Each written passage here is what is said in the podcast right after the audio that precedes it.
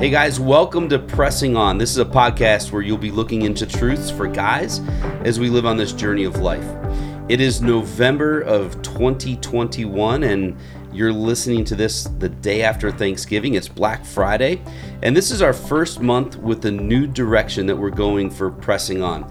I'm your host, Scott Lessing. I have a new title now. I'm working with Prison Ministry. I'm the prison campus pastor at Grace Church. And Grace Church, we have three locations in Northeast Ohio Middleburg Heights, Olmsted Falls, and our new prison campus in Grafton, Ohio. Pressing on is for guys who want to go deeper as we seek God, all the while finding practical insight for living differently. We will look into real life and talk through how to grow while becoming an improved version of ourselves. Jordy, uh, this is our first time, just me and you with a guest. But before we get there, tell us about our friends who believe in what we're doing and want to encourage our listeners with some great coffee. Yeah, Blackburnian Coffee. It's a micro batch roasting company based in Cleveland. Blackburnian Coffee uses high quality fair trade beans from farms and importers that treat their workers with respect and dignity. We also know the owner and roaster of this great company, Sarah Stumbo. If you'd like to win, yeah, give it up for Sarah. If you'd like to win a free bag of coffee from Blackburnian, simply email us at pressingon at gracecma.org. That's pressingon at gracecma.org. The first person to do so wins a pound of coffee. And we had a winner last month. It was Oh, yeah. Nick and Megan Eberhart. So congratulations. Yeah. Hey, do we have a rule like let's say Nick and Megan are they email first this month and next month and do we like do we cut them off or is it just like finders keepers? They, you know what? We need to make a rule. Can we make it right now on the spot? Yeah, what, do you, whatever you fair? say. I think once a year, Once a year we'll right? give it to you. because they still get fifteen percent off of coffee the rest of the year, right? That's true. Yeah. All of Don't us. forget you can use the code pressing on to receive 15% off every order at blackburniancoffee.com. You can also order your coffee at blackburniancoffee.com. Do you drink Blackburnian coffee? I don't drink any coffee, but if I did, it would be Blackburnian. Boo, boo. Oh, I thought you'd like that. so, no, boo that you don't drink any coffee. Not boo that you, uh, black Blackburnian, but so this month's topic is the church as mission, and it's kind of this. It, I wouldn't say it's really flipping this thing over, but really getting back to the roots of what is church intended to be in the first place, and what does what about doing church in North America makes it a little more complicated to get back to the heart of that. I, I think so, a lot of the marketing in America, this you know, we do hospitality, we do marketing, we do sales really well Yeah. in this country. And so there's kind of this ingrained sense in us as consumers. We're kind of groomed into this thought of like when we go somewhere, like people are there to serve us. If I'm going to watch something, there's a lot of things competing for my time. So this better be good. This better be entertaining. And what effect does that have on the church? And so we are super excited to have Pastor Tom Sefik with us this month. Tom, aloha. Aloha. Say aloha to Tom because prior to being here in Ohio with us at Grace Church, he was in Hawaii. And before that, Florida. That's right. I Right? I got so sick of the warm weather and the palm trees and the beautiful coast. That's what Kristen, your wife, says too, right? no, no. No, but Tom, we're grateful to have you here. And I'll pitch the question Is the church in America similar? And a couple things, just, you know, looking at marketing in America, it's incredible if you don't really think that we're a consumeristic nation or country, or uh, just to give perspective on the world we live in, nearly half of the world's toys are in this country. really? And so we don't make up half the world's population by any stretch of the imagination, but half of the world's toys are here in America. So we're, we're that's what we're doing with our kids. That's what we're doing with our kids. Uh, I don't know if I, I have. I have things that my wife would say that's a toy, you know, Right. and so I don't know if those count or not. The average American household has more than seventy five hundred dollars in consumer debt, which Wow. having you know better better consistent income throughout different classes than most countries not necessarily necessary um, you, homes in the us contain more tvs than they do people and 12% of the population does more than half the spending. And so we you kind of look at our country and you say, you know, we, we have something unique here that a lot of life revolves around spending money, purchasing things, receiving things, being served, experiences. And so, what does that mean for church? And do we have to play into that as a church in order to reach people? Yeah, so has the consumeristic American culture infiltrated the church is is a way that I'm hearing you say that. Yeah. Um, so is it bad to attract people to what we have? Because I feel like in consumerism there's a bait and switch, right? And as Christian as Christians, how do we not do that with our friends or family who don't know Jesus and we're trying to share this good news with them?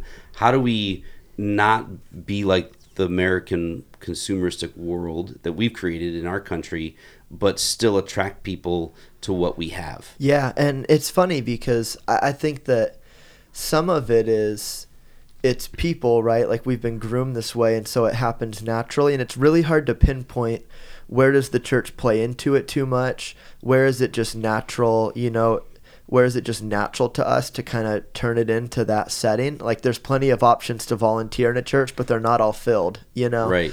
And so what's the tension of where does the blame land? And that's a whole conversation. But even in youth ministry, you know, we do things that certain people would point out and say, "Oh, like you're you're making consumers like you have a fun event or a trampoline park night or Like this past week. We had a cereal bar." well, and and they had to vote on what the best cereal was, right? yes. And this was before the quote unquote the service, Yeah. right? So h- how do we how do we do this while also sharing the love of Christ? How do we make people feel loved and valued by Jesus without just doing the marketing thing that Nike or other large companies do? That that's really the wrestling match that we're going to be talking about. You might be actually be feeling that tension. I know I'm kind of Yeah. even just like looking at this over the weekend as we were preparing to record, I was feeling that tension in the midst of preparing for this conversation. You know, Skye Jethani, he wrote a book called The Divine Commodity, and and this book claims that there's a battleground in the conflict between the kingdom of God and the consumeristic culture. And he claims that the battleground is actually the human imagination, which is really intriguing. And I have a, a really good article that I might bring in later in the conversation. If not, it'll definitely be in the, the, the show notes. But I listened to this book over the weekend, and they you know talk a lot about um, how consumerism has actually shaped our faith for some people, and even shaped some churches. But then he goes on to challenge the the reader or the listener. I was listening to the book to use their sanctified imagination to envision an alternative way of expressing the Christian life in our culture today. So I, I thought he was just gonna like flip on the church and be like, the American church is terrible, right? And he he starts to go down that pathway and then he brings it back, almost like the way a good disc flies if you play disc golf. It goes one way and then another. Uh, that's my new uh, sport right now right by the way is disc golf. But tom what, what do you think about this this whole thing with uh, the divine commodity or, or even just you know the way that the american church is right now? Well, there's there's been a whole bunch of stuff written about that over the last few decades, and um, Jethani's book is very interesting because he he talks about, you know, the impetus for this came from some very passionate entrepreneurial pastors, and the, I think the underlying motive was, how can we reach more people? You know, we we we're plateauing in growth. So I think the impetus for this was very good. It was evangelism. It was people. How can we be more effective? So you had these very entrepreneurial guys like Bill Hybels and Rick Warren, and they they sort of changed how they did church to make it more attractive to lost, unchurched people. So one of the big changes was you know they they they got rid of the hymns they they changed over to contemporary music that fit what the average unsaved person was listening to. They tried to get rid of the cringe factor on sunday morning. They tried to do things with excellence. They tried to provide visitor parking up close really clean bathrooms. You know the nursery and the kids were close to the sanctuary. Uh, they just did a lot of things like that and they they tried to get rid of the the christianese language and make the sermon just more more understandable more simple. And so there was a lot of good in that. But part of that, um, you know, he makes the point that part of that was sort of corrupted by this consumer idea in the culture and maybe began to, to soft pedal the hard edge of the gospel a little bit. The idea that bigger was better. And one of the things he says is they, they made church growth, the growth of the local church, an end in itself rather than seeing it in the bigger picture of how God is building his kingdom and people are being caught up into this very countercultural kingdom and being transformed. Their value systems are being transformed. And he said it sort of degenerated into bigger is always better and church growth. And the, the goal is to get the numbers up in your church. And so those are some of the ways it went off the rails. You know, it's interesting. Back in our country in the 60s, they talked about in this book that there was something that actually led to this shift. And it, we went from having Uncle Henry make the furniture in our home to now it's mass produced. So when the furniture wears out, you don't have a reverence for the furniture anymore. So you literally just throw it away and buy new stuff. And so there's this change in the way that our culture even looks at the stuff that we are using on an everyday basis, right? And so he, he tried to make this shift like, have we done that in our churches? Have we done that individually, even? Like, throw away the hymns because I don't like those the way I grew up. Church was painful for me or whatever, so I don't like hymns anymore. So you bring in this contemporary music and and so that's what he was talking about the question with all of this is because some of our listeners might be like yeah give you know ah but on the other side you might be saying well you know but i like the contemporary music. You know it, it's it speaks more my soul language. What's so what's wrong with the con what's should we throw all of it out? Like the everything we have in the american church today is it all bad? And i don't know if we want to get in the weeds of that today. I, I don't think that's necessarily what we're really wrestling with. Well because the church quote unquote is made up of people in in the New Testament. That that's what Jesus talks about. The church is not a building. Yeah, it's not a program. And it's not about, you know, how nice are your bulletins? Do you have digital or do you have paper and all this stuff today? So what it what what's our discussion like what should we get into? What is the wrestling match of this? Yeah, that's so good. I um, just if I could squeeze in a couple comments before I answer. I, I just you know, I think it's easy to throw rocks at, mm. but the conversation gets a lot more complicated when you really look at it. Like I look at the migration away from more traditional music, and I, I look at it as, you know, someone who was younger as that stuff was phasing out it's the only place you go where you're still singing music from the early 1800s and 1900s and then in culture you don't sing anything that's like more than 10 years old unless it's your parents listening to 80s rock.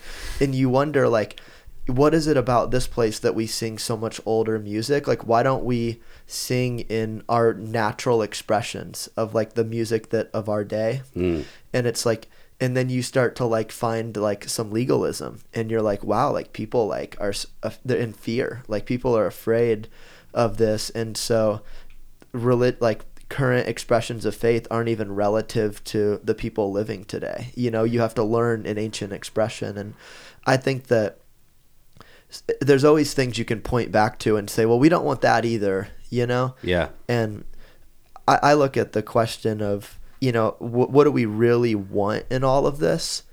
And I, think that's really where we got to go because we could spend forever kind of breaking this down with the tension. But what, I think what we really want is when you look at when you look at scripture and you you see like this like this mission you know from the beginning like jesus is literally he in Matthew 4, you know, he calls his first disciples. The guys are they're they're wild, they're doing their thing, they're living. You know, very first disciples, it's James and John.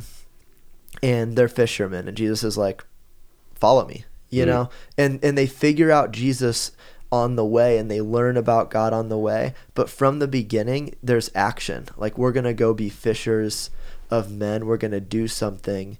And so there's kind of this movement that I think we need to get back to uh, there's this book you gave it to me, Scott, called Hero Maker. Yeah, one of my favorite books. told me to read Hero Maker, and I waited a year, and I just finished it a couple weeks ago, and they um they rank churches levels one through five in terms of size, income, lights. I'm just kidding. and they they rank them, and, what they rank is they have level one, which is d- subtracting, like that's a small that, that church is losing people, Declining, yeah. yeah.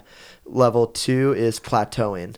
Like you know they've th- you know there's been 200 people there for a long time. Level three is adding, and then there's level four, which is reproducing. Like that church planted another church, added a sa- satellite campus to reach a little further, and then there's multiplying, which is that church when when they multi- when they make something, it makes more of that. If they plant a church, that church plants church, that church plants churches. If they disciple people, those people disciple people. If they launch a small group, a lot of people from that group become leaders and launch other small groups and it just grows. And one of the key statements of that whole thing if you read the book or go to a seminar because it's kind of a national conversation at this point one of the key statements is that churches levels 1 through 3 subtracting plateauing adding and churches 4 and 5 reproducing and multiplying they're not even really playing the same sport. Churches 1 That's through 3 they're all that. trying to add and reach more people. They're all saying to the world, please come. And church, the level three church is actually just winning, but they're all playing the same game. Hmm.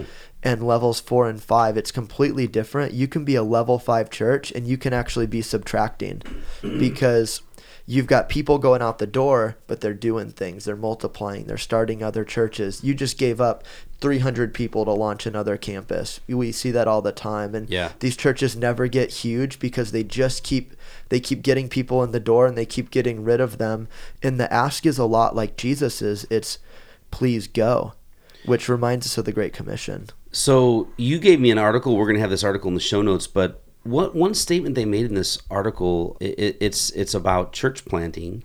If you're sick and tired of church consumers, try calling them this instead. Is the title of the article. But in there they said this that we're we are all consumers, but we have the potential to become contributors. I like that word. And this is what they end up saying, and the, this is all in quotes. It's a bit of a statement here, but it's I think it's going to launch us to this conversation about what Jesus said to his disciples. But this is what the article says: Don't believe for a second that there are only two options: catering to and keeping consumers happy, or ignoring consumers in a pious attempt to protect the frozen chosen. There's actually a third way, and I believe it's that this third way is the way of Jesus. And this is what he says The church's mission is to tell every consumer on the planet about Jesus so that he can save and redeem them, reconcile them to God, and recondition all of us for the mission field. He's in the business of turning consumers into contributors. And that's really the basis of Hero Maker, right? Becoming a, a, a hero maker of other people, right? So that they understand what the mission of Jesus is. But what was Jesus's mission to his disciples, and where are we at today with that? Yeah, I I would say it was go, go and make disciples. It was like, all right, I've discipled you. You followed me. You've seen this thing. Um, hope you took notes because you gotta go. You gotta go do. You know, and you, you know we we use the language at Grace here, there, and everywhere. Yeah. When Jesus said Jerusalem, Judea, and the ends of the earth, you know, and really what we're saying is, and it's gonna be different. You know, not everyone's gonna be equally focused on local and international missions and the in between. You know, and Right. I've got Columbus in there, but it's to some point it's like as a body we are we are this movement that's just spreading and trying to reach people and trying to just imitate Jesus and be these little pictures of Jesus all over society. And it's so different than like I, I one of my least favorite words in church world is safe place. Like we just want to be a safe place. Like all right, we want to be that like you know just like you go home and take a nap like you know it's great that you can find spiritual rest here but at the end of the day we want to kind of be like military barracks you know like we are preparing you we are training you we are developing you um, tom you had something that you kind of put in the show notes just about just about advertising and being exposed to consumerism. Well, we are, uh, all of us are discipled by our culture long before we ever go to church. We are constantly bombarded. That's interesting. It's good language. Well, I think Skye Jethani said, I don't know where he got this statistic, but in Divine Commodity, he says the average American is exposed to 3,500 marketing messages every day. And th- eh, he includes billboards, TV commercials, pop up ads on the internet. And so we are schooled to think it's all about me, my preferences, customers king, you know, I deserve a break today, all that kind of stuff. That that's this idea of consumerism. And it's just the hand we've been dealt. It's the reality of our culture. But I think you know, like you you mentioned earlier, Scott, there there's something you look at Jesus and how he dealt with people in the gospels he was sensitive to their felt needs. He, he, you know, the woman at the well versus Nicodemus versus Zacchaeus versus the rich young ruler. He kind of met people where they were, and yes, he was. uh, He always had that end goal in mind. That hey, I want to make you a multiplied disciple maker that will plant seeds that will burst up in all of these new orchards of fruit and all that. But he met them where they were. And I- think that's a good takeaway, a good aspect of the whole seeker sensitive movement that you know, and, and Paul appeals to that like in 1 Corinthians 14, where he's talking about speaking in tongues. He says, You should have one eye on the unsaved people that are coming to check things out. And if you all speak in tongues, they're, they're going to think you're crazy. And but if, if, if they hear something, you know, that they can relate to, something that speaks to their hearts, then they'll be convicted of their sin and all that. So uh, there's some fine distinctions we have to make. We should expect to find new people broken, sinful. You know, their life is wrecked. They, the life is not working, and we need to meet them where. I think that's where the safe place comes in. Is we're we're not super judgmental and harsh to them right inside the door. But yes, we, we want to cast that vision of how Jesus wants to turn your life inside out and transform you and wash this self-centeredness out of you and make you a you know a very contagious disciple-making servant. And um, so we have to make some of those fine distinctions. I think. I love that. Yeah. You know, uh, one of the things that we see all throughout the Bible is that y- from Adam and Eve, you know, they were workers in the garden. And the question is, how can we become a worker in the garden versus just a person that walks up to that stand, the vegetable stand, and consumes or buys the fruit and the vegetables? How can we actually be the worker in the garden so that the fruit can be sold? What What are some things that we actually have to change about ourselves? And what what what are some things that we need to begin working on so that we can understand how to work in the garden? Or if you go all throughout the Old and New Testament, it's the garden, the tabernacle, of the temple, and now the church. What are some things that we have to actually change? Yeah, I I think it starts with like you have to conscientiously rebel against consumerism. Hmm. Like it's some people they just get saved and you know they're like the woman at the well. They just go tell they just go tell everyone, but that's not most of us. Yeah. You know, that's not most of us are conditioned or discipled by the society and culture we live in as Tom said, where we instantly jump into that you know, I loved your language of just being at the vegetable stand. You know, we instantly jump into like, all right, I'm going to go to this place. It's going to serve me. It's going to put on a good show, make me feel good, put me in touch with God. But like, we have to conscientiously rebel against that and say, this isn't bad. That church is easy to go to. That they're doing a good job. That things look nice. Like, wh- what's we're not going to throw stones at excellence. But I actually, I need to become the offering like Jesus was the offering, you know, to the world. He like he was like, "Here, have me." And then he says, "If you want to follow me," in Luke nine twenty three says, "And you have to take up your cross if you're going to follow me. Like Yeah. you need to, like, hold your life loosely." And essentially, what he's saying is, like I became an offering for all mankind, you need to be an offering to the world by imitating me and living for not yourself. So you're talking about self awareness. Definitely. right becoming self-aware like you said there's nothing wrong with excellence on a sunday morning that's actually really important because we're we care about the gospel and we care i mean the Lord calls us to do things with excellence, right? So, you know, something on a Sunday morning that's excellent is actually really good. The follow up with that is very important as well, right? But what's more important is, I think, what's more important is is how do we approach that? And the self awareness piece is really important. The other thing I, I, I that, that has really stuck out to me is Adam and Eve. I think had to learn how to do gardening, right? Yeah. I mean, they had to learn what it meant to work in the garden, and um, maybe they had tools. Maybe they had to create Yeah. tools. I don't know. Jesus said like, you know, like let's go be fishers of men. You have to learn. That's an art. That's an art, and once you're self-aware and you realize like that's my mission, then you have to start learning the art of doing that. when I when I was at OU, there was this preacher, a street preacher who would come and he he traveled around to all the local universities. So he'd hit Miami University. He went to Ohio State, you know, OU. I think his name was Brother Jed or Brother Jeb or something like that. And he would he would literally just tell people, "You're going to hell," you know.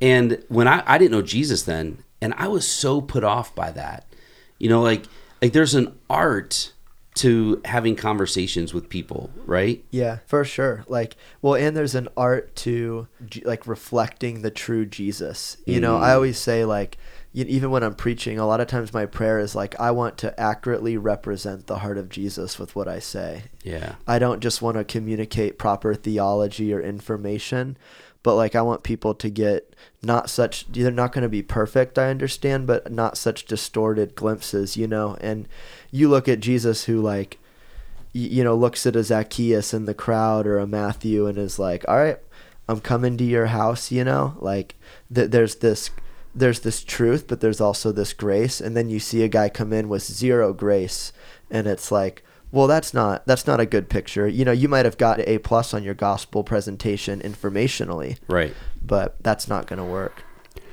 Yeah, I, th- I think so much of this is learned through Im- imitation. And, you know, I think First Thessalonians 1, Paul is talking about having been there, won people to Christ, planted this church in Thessalonica.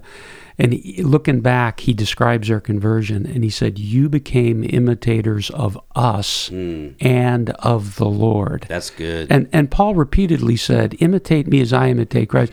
And we we've you know that's foreign to our culture because we are an information-based culture, and there's never been more information on the internet about everything. But in you know in the first century world, you know rabbis reproduced their lifestyle. They they gathered disciples who would imitate their lifestyle. Yeah, they would learn their message too, and but but the lifestyle was just as important. The truth was embodied in people who who had mastered that and kind of internalized that in their own behavior. So you know, I, I I forget where I read this years ago, but Jesus' model in the Gospels was come, follow, go. And all three of those are essential. People are going to hmm. come in, you know, from just with all kinds of rough edges and they're ignorant of, of the Bible and they have all kinds of addictions and all that.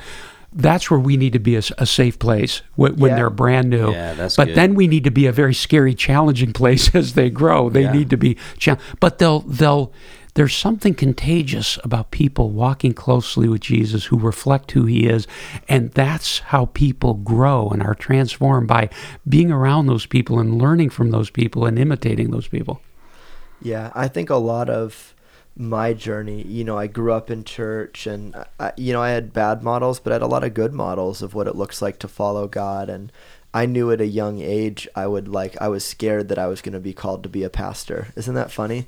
Like, I, I drew pictures when I was a little kid, but then I got a little older and I was like, oh no, I want to stay away from that, you know? And I, and because I saw the sacrifice is is what it was at the end of the day and there's something about with um you know the parable of the rich young ruler when Jesus says like man it's harder for a you know a camel to go through the eye of a needle like there's this sense of like that is difficult and in our culture and in our society it is really difficult to do Christianity right to look at the actual thing he asked us like take but you're up your talking about being a pastor. me. Is that what you're talking about? Being a, I mean, so the rest of us don't have to worry about that. So we can sit back and just like you know Oh yeah, yeah. I forgot. Yeah, I forgot we're Right? talking to non-pastors in this podcast. No, it's it's really the same ask. You know, that's actually a funny thing. Is like you you become a pastor, and there's people in the church who like they see you as a partner, and then there's other people in the church that are like you serve me, and there's times for that. There really is, but there's an aspect of like I look at it. I, I look around the church. I look at my volunteer team, and I'm like teammates you Yeah. know, teammates. And I really think that's how it's supposed to be when the Bible talks about the priesthood of all believers. It's like this sacrifice. I, I do think it's a little more sometimes if you go into ministry or, you know, the Bible says those who teach. Or if you, you know, if you obviously if you move to Africa, like that's a really big sacrifice to be Yeah. a missionary. But there's a heavy level of sacrifice for anyone who wants to follow Christ. And that's a really hard thing to do. It's not easy. So our focal point on pressing on is really how do we become a better version of ourselves today than we were yesterday. So what are we encouraging each other to do here? I, I mean, you know, the church as mission, we know that the church is made up of the people, it's not the building. And we're talking about becoming hero makers, but h- how do we actually live this out? Like, first of all, where do we begin? Uh, we know the harvest is plentiful, the workers are few. So you're not talking about full time ministry, right? We're just talking about every day, all of us, every day. How do we do this? How do we how do we actually live this out? What are some things? What are practical steps we can take to get to that level four, level five mentality that you described earlier? What what is it that we do, Tom? What what Yeah. are some things that you would um, encourage us to do as, Well, as I, people? I like what Jordy said earlier about keeping this big picture. We have to always keep this big picture in mind that we are being caught up into this parallel reality of the kingdom of God. And and that is constantly growing and expanding and God is at work in the world and we step into that. So I think, you know, there's obviously at the beginning stages of this, you want to lean into community. You want to get into the Word of God. You want to begin to cultivate a, a biblical outlook on all the different issues in our culture.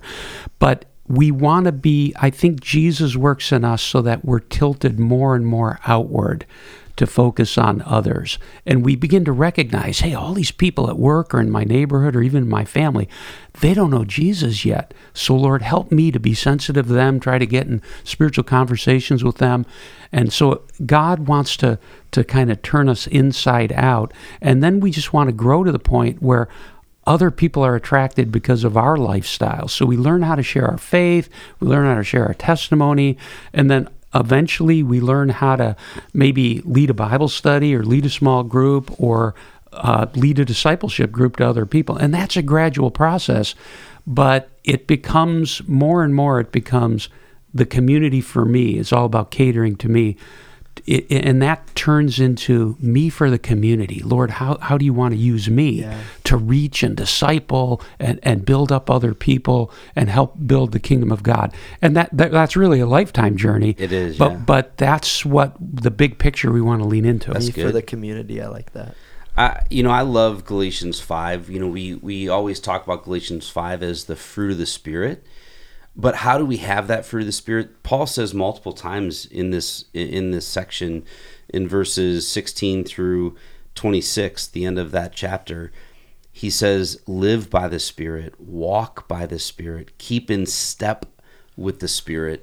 So there's something really important about being connected to the Holy Spirit and not trying to do it on our own, right? Not relying on our own power, our own knowledge, or just, it's not just this cognitive side, it's this relationship, not only with the Holy Spirit, but also with others, right? That's discipleship. You being discipled is you're also discipling others. Like there's a lot to all of this in order to be the worker in the field and not just the one purchasing the vegetables. Yeah. Yeah, another good way to put it that I like, you know, we come to faith in Christ and we think, okay, I'm going to do something heroic here. I'm going to give Jesus a couple of lines in the play that's my life. And you begin to grow and you realize no god is writing the story of your life. And it, it's all his. And you know you thank god that he has chosen you to bring you into his kingdom and make you a part of this beautiful story that he's writing. But he's the one writing the story. Yeah. and so he's writing you into his story. And it's just a paradigm shift in how we view our life and what what our life is all about. That's really good. So, you know, Jesus is, as you said, Tom, earlier, I love that you brought this in that there's three things Jesus calls us to do come, follow, and go. And as we do that, Jesus turns us inside out. He um, is, is essentially working on the inside of the cup, the, the, the dirty, filthy, junky part that needs cleaned up. It, he doesn't care about the outside of the cup, how, how good you look on the outside. Uh, and this is really a journey of being less self centered as a consumer and more self sacrificial as a worker in the field. Amen. So it's the transformation of our minds, right, Tom? It- yeah paradigm paradigm shift That paradigm shift that you've talked about so often, becoming the stewards of what God has entrusted us to do, as it talks about in First Peter four eleven. You know, becoming. Okay, I'm going to use this phrase. Uh-oh. I don't want to make uh, light of this person's name, right? But the Dorcas that that we always use that term my family as a very negative name, but Dorcas, she was an amazing woman, very self-sacrificing, and we need to become the Dorcas, right? Absolutely, and you know, I, I think it, it's helpful to clarify. You know, we we've been bad mouthing. You know, consumerism. It's all about me. Blah blah blah blah. No, no. God wants to take us on this journey where we become more and more outward focused, and we're investing in others and investing in His kingdom. But the great thing about being a Christian is there's there's a mutual giving and receiving all the way through. We're going to be blessed by other people. You know, we need community. We need fellowship. So there's this mutual one anothering, giving and receiving. But as we grow, I think God wants to use us more and more and tilt us toward how can I reach other people? How can I build up? How can I disciple? How can I multiply as opposed to addition? I love that. Yeah, and and really, you know, just to expound a little bit more on Dorcas, what did she do? Uh, it was really about the the amazing work that she did. She loved people really well, especially those who were less than. She lived out her faith in a really powerful way, and you read that in Acts chapter nine. Feel free to to dive into that.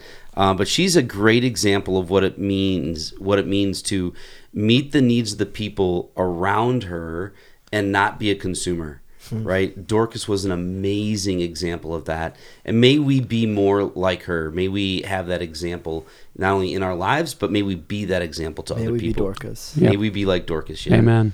All right, guys. Hey, this is uh, the end of November. It's Thanksgiving, the day after Thanksgiving. May you guys have a great celebration with your family this weekend. But also, as we look forward to what's coming, it's the end of the year. It's December and it's Christmas and it's celebrating the birth of Jesus. And uh, next month, we're excited to have another new guest. We'll introduce that person with our bumper in two weeks.